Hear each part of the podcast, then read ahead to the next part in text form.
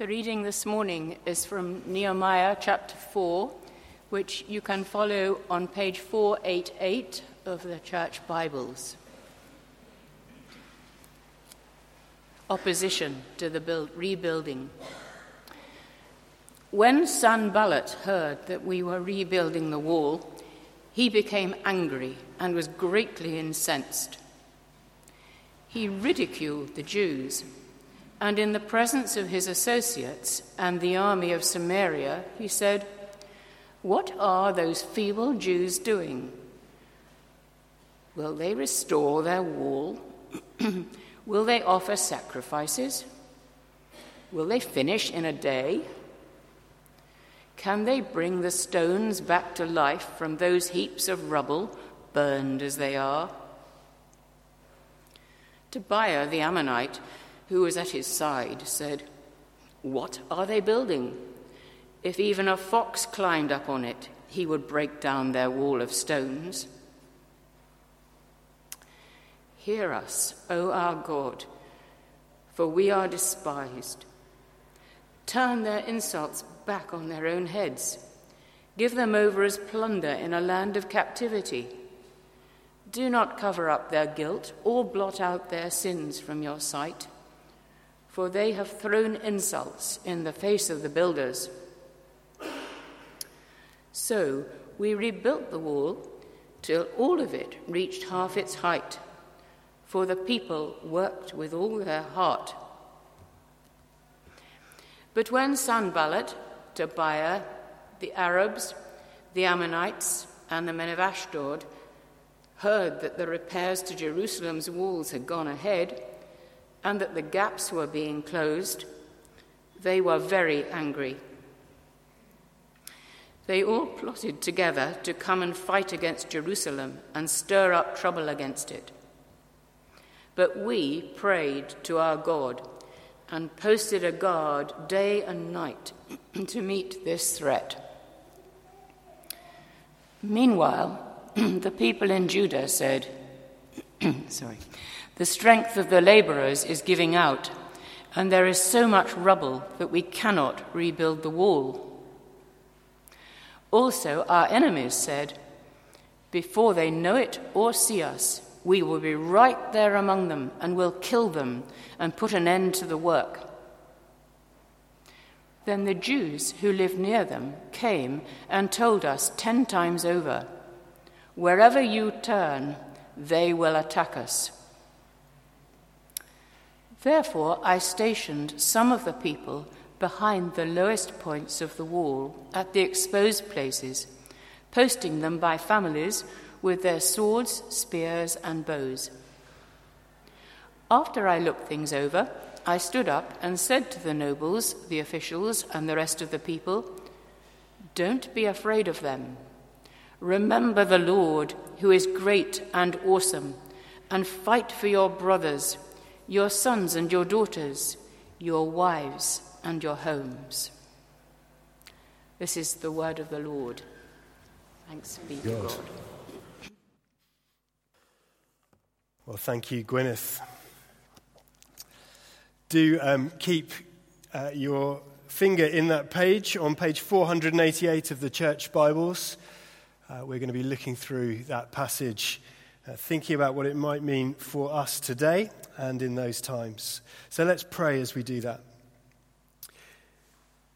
Father God, may the, the words of my mouth and the meditations of all our hearts be pleasing in your sight, our God, our rock, and our Redeemer.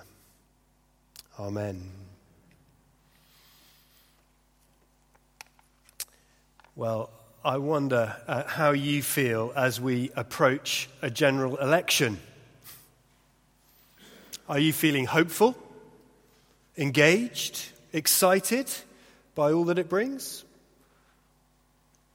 If you are, um, according to the media, you are in the minority. Issues of Brexit and uh, NHS funding and floods and education brings anxiety and, in some cases, despair. And perhaps for many, the real concern is that there uh, doesn't seem to be any particular plan to fix the problems. Broadband for all might not address the underlying issues of finance and welfare and social cohesion. And then, as a Christian, you may look on this country and see how spirituality is also at a low ebb. That upholding Christian values, whether that be in social media or in schools or in the workplace or even sometimes in churches, now seems an immense task in the face of a culture that doesn't always welcome Christianity or the gospel. I don't say this to make us feel down on a cold November morning. I say this because I think in some ways it mirrors, in a small way, the feeling of the Israelites in Jerusalem in 445 BC. The spiritual boundaries of God's people were in ruins. The physical walls of Jerusalem were in disrepair, and enemies could advance at any time. There seemed no plan to fix the problem. The citizens lived in discontent, in despair, and in fear. God's exiled people and the remnant in Jerusalem were the laughing stock, and God's reputation was in tatters.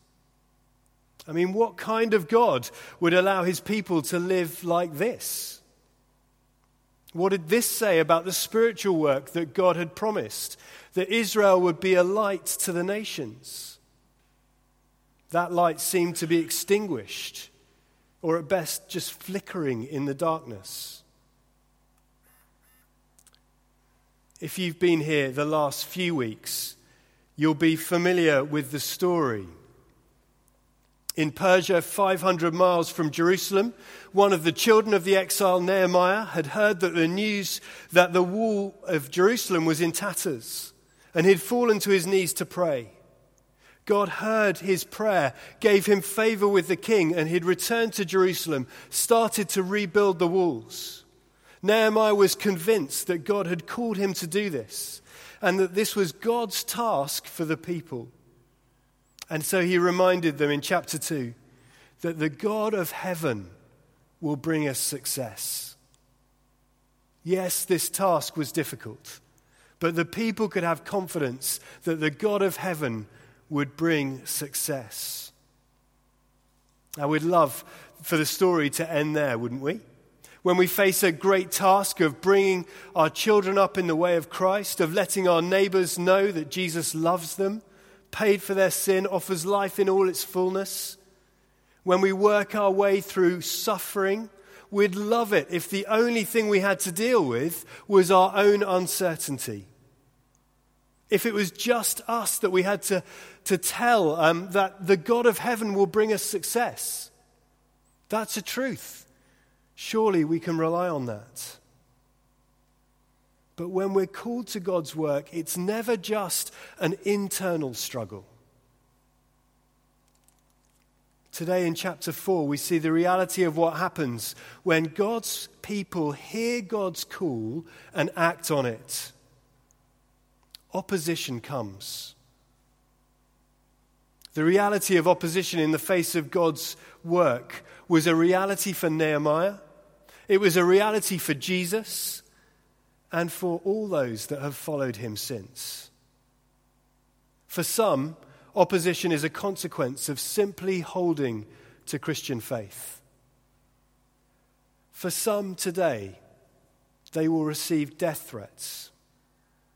Soldiers will literally surround them on all sides, just as Nehemiah and his friends may have experienced.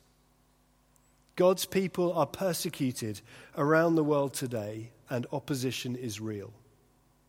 Look at the work of Open Doors, and you will hear about the persecuted church across the world. We are called to pray for our sisters and brothers in these situations, to advocate for them, and to encourage them where we can. But the question we have today is how do we apply opposition to ourselves, who presumably don't experience such forthright uh, opposition or persecution? You see, opposition is there even if we experience it somewhat differently. The writer Paul Tripp recognizes that persecution and opposition for faith might not be the everyday ex- experience of those in the Western world. So he refers to it as the heat of this life. Where are we experiencing the heat of this world in the light of the gospel? For some, it will be because they are deselected by their political party, because their faith is at odds with the public image that it wants to convey. For some, it will come as they work through what the new RSE curriculum will mean for faith in schools from September. For others, it will be how to approach the questions of antenatal or end of life care in the fields of healthcare and medicine.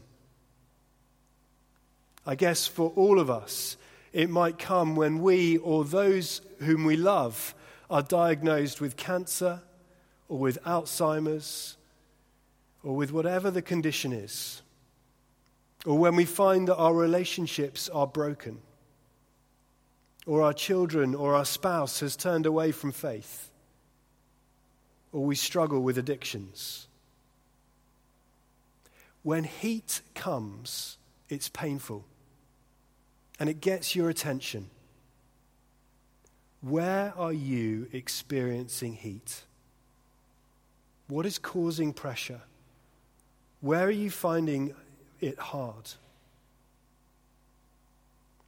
When Nehemiah experiences the heat of doing the task that God has set, set, him, set him, look what happens. Verses 1 to 3 opposition comes. Sanballat, a man with authority and position in the area around Jerusalem, becomes angry and incensed. Now, we need to watch this man because his name means bramble bush or secret enemy. He's the kind of person that can get you ensnared in the prickles of his arguments, who won't let you out of his orbit. He starts ridiculing the Jews, the Jews. He discourages them with derision. What on earth are these feeble Jews doing? Will they restore this wall? Can they bring life to these stones? If you've been a Christian for any time, or if you are seriously considering the claims of Jesus, then it's likely that you'll know that mockery. I mean, what on earth are you doing? Are you seriously giving up your Sunday morning to be part of that church? You don't really believe that God came to earth as a person, do you? People don't rise from the dead. And honestly, all this talk about lives being transformed by Jesus. I mean, I know the reality. How are you and that ragtag bunch of people really going to be involved in transforming communities, developing godly leaders, growing churches? I mean, come on. And as the questions come, well, others join in, don't they? Tobiah joins the fray. Just look at what they're trying to do. Even if a fox climbed on that wall, it would break it down. Can you relate to that mockery and derision? If you can relate to it, I wonder if you can also relate to the way that Nehemiah and the people respond. Verses 4 to 6. They respond with prayer and with practicality. You see, most of us respond to that kind of opposition with defense, with justification, with self preservation.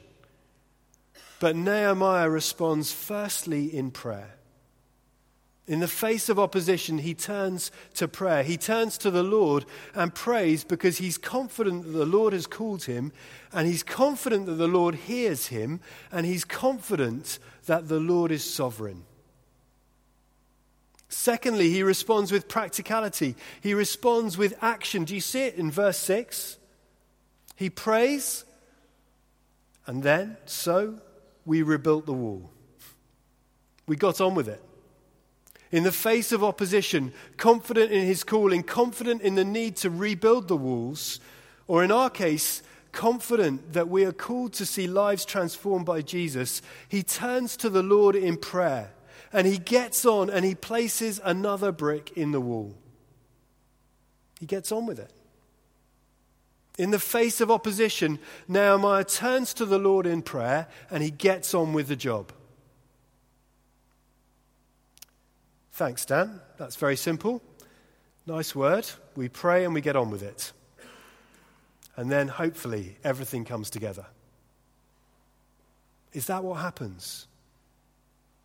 Just look at the next stage of the story. I want to see, I want you to see that it doesn't end there. That's not what Scripture says. You see, you and I, we want God to answer the prayer, that the wall is rebuilt and everyone goes home and lives happily ever after. But that is not what happens. Do you see what happens? The cycle continues. Nehemiah prays to the Lord, and verse 7, the situation gets worse. So often we think that our prayers will sort everything out. But here the situation gets worse before it gets better. The opponents heard that the repairs to Jerusalem's walls had gone ahead. The gaps were being closed, and they became even more angry. They plotted together to fight against Jerusalem, to stir up trouble. From all around Jerusalem, the opponents are moving in. That's a great lesson for us in our prayer, isn't it? God doesn't remove them from the situation. He doesn't take the situation away. He does something far better, and I have to say, far more painful. God isn't just interested in some physical walls. He's interested in the hearts and lives of a people who need to learn to trust Him again, who need to learn that He is God. In the face of the heat of life, God wants you and He wants me to trust Him. And He'll use these difficult situations, these trying times, this opposition to grow His people, to increase our trust in Him. In our affliction, in the midst of opposition, have we asked the question, where is God in this? What is He trying to show me? Now, I know that's hard. I know that in the midst of suffering and opposition, I want the situation to be removed more than I want to see how I grow in trust in Jesus. But suffering, opposition, and affliction are a reality in this age. And in His goodness, God enables us to grow in our trust of Him through them. He uses them to increase our dependence and our reliance on Him. Paul writes about the troubles he'd experienced in Asia uh, in, to the Corinthian church. He says, We were under great pressure, far beyond our ability to endure, so that we despaired of life itself. But this happened that we might not rely on ourselves, but on God who raises the dead. He has delivered us from such a deadly peril, and He will deliver us again. The heat rises. And what is our response? For Nehemiah, as the heat rose, his response, the response of God's people was the same prayer and practicality, prayer and action. Did you see it in verse 9?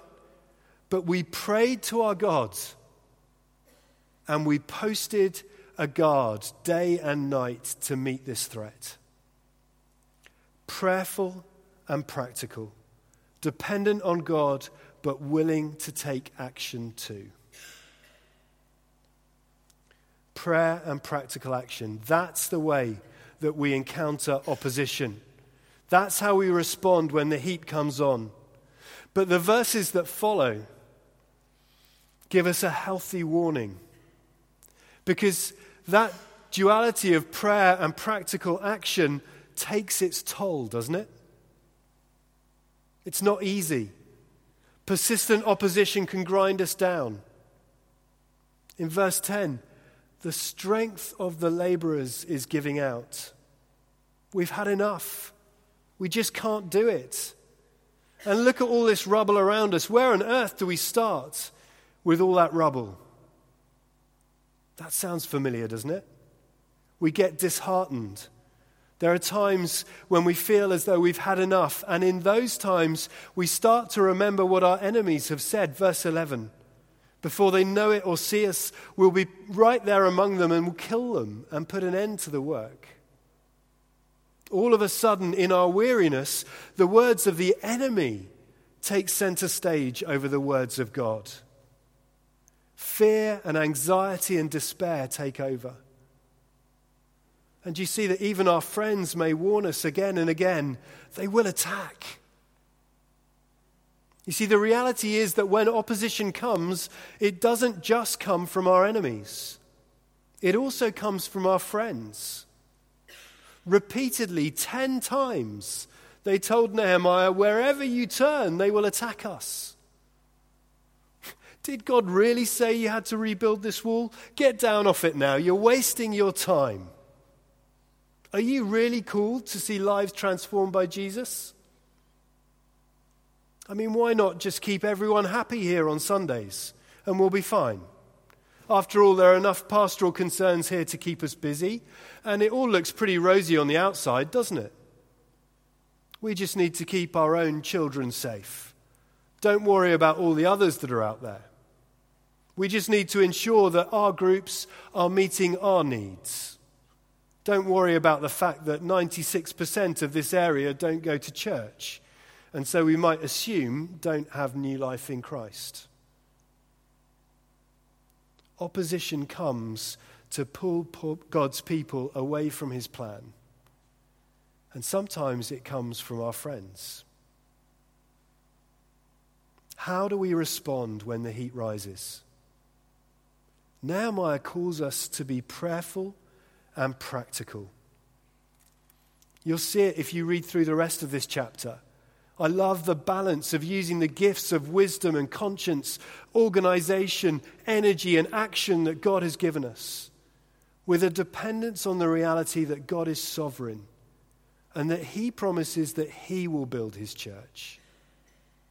If we're going to see lives transformed by Jesus, if we're going to work, work, toward that and shape our ministry around that, then, friends, we will see opposition.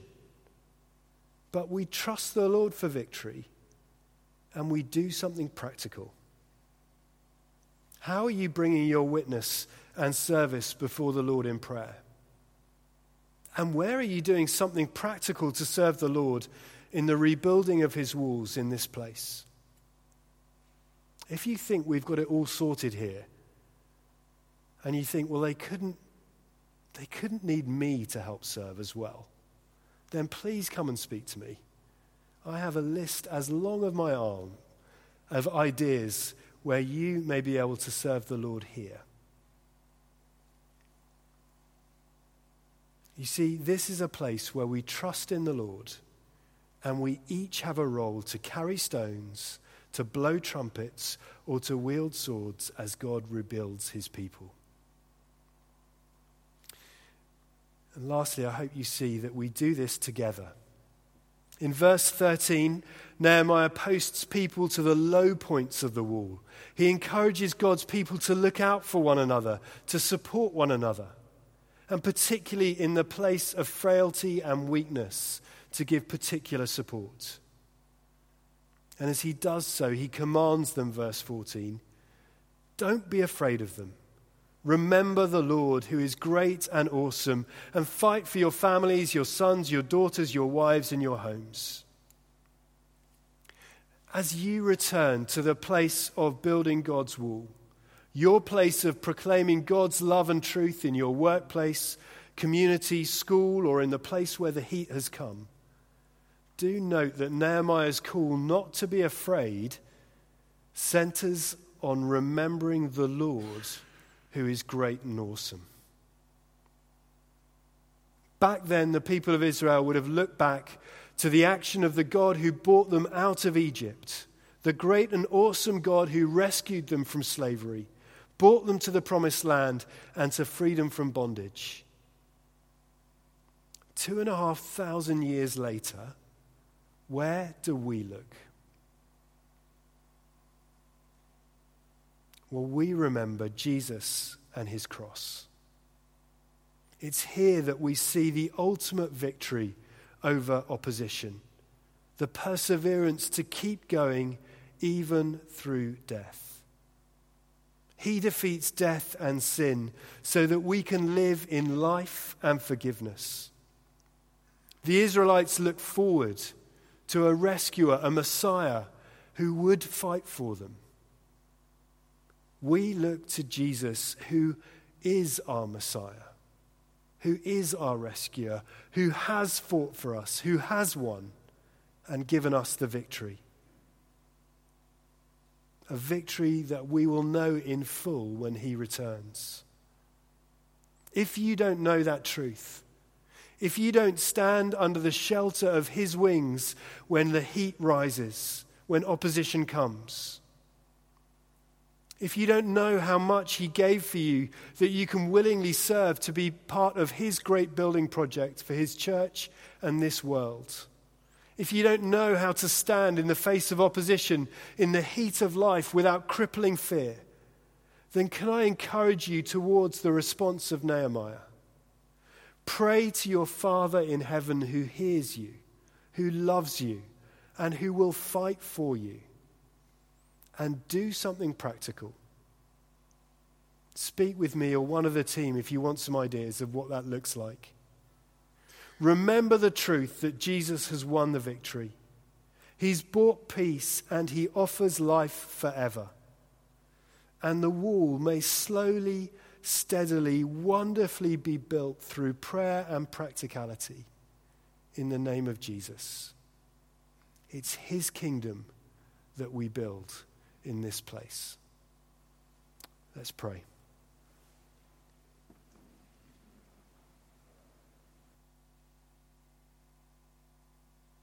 Verse 15 right after this uh, passage that we've looked at this morning says, When our enemies heard that we were aware of their plot and that God had frustrated it, we all returned to the wall, each to his own work.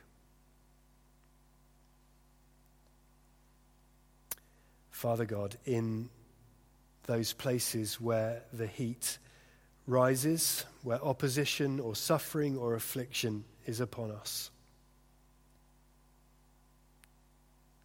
Would you help us to be those who are at work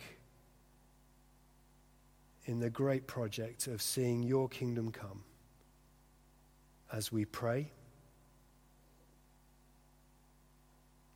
and as we take action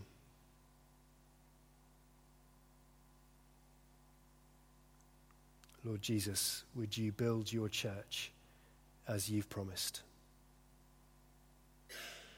Amen.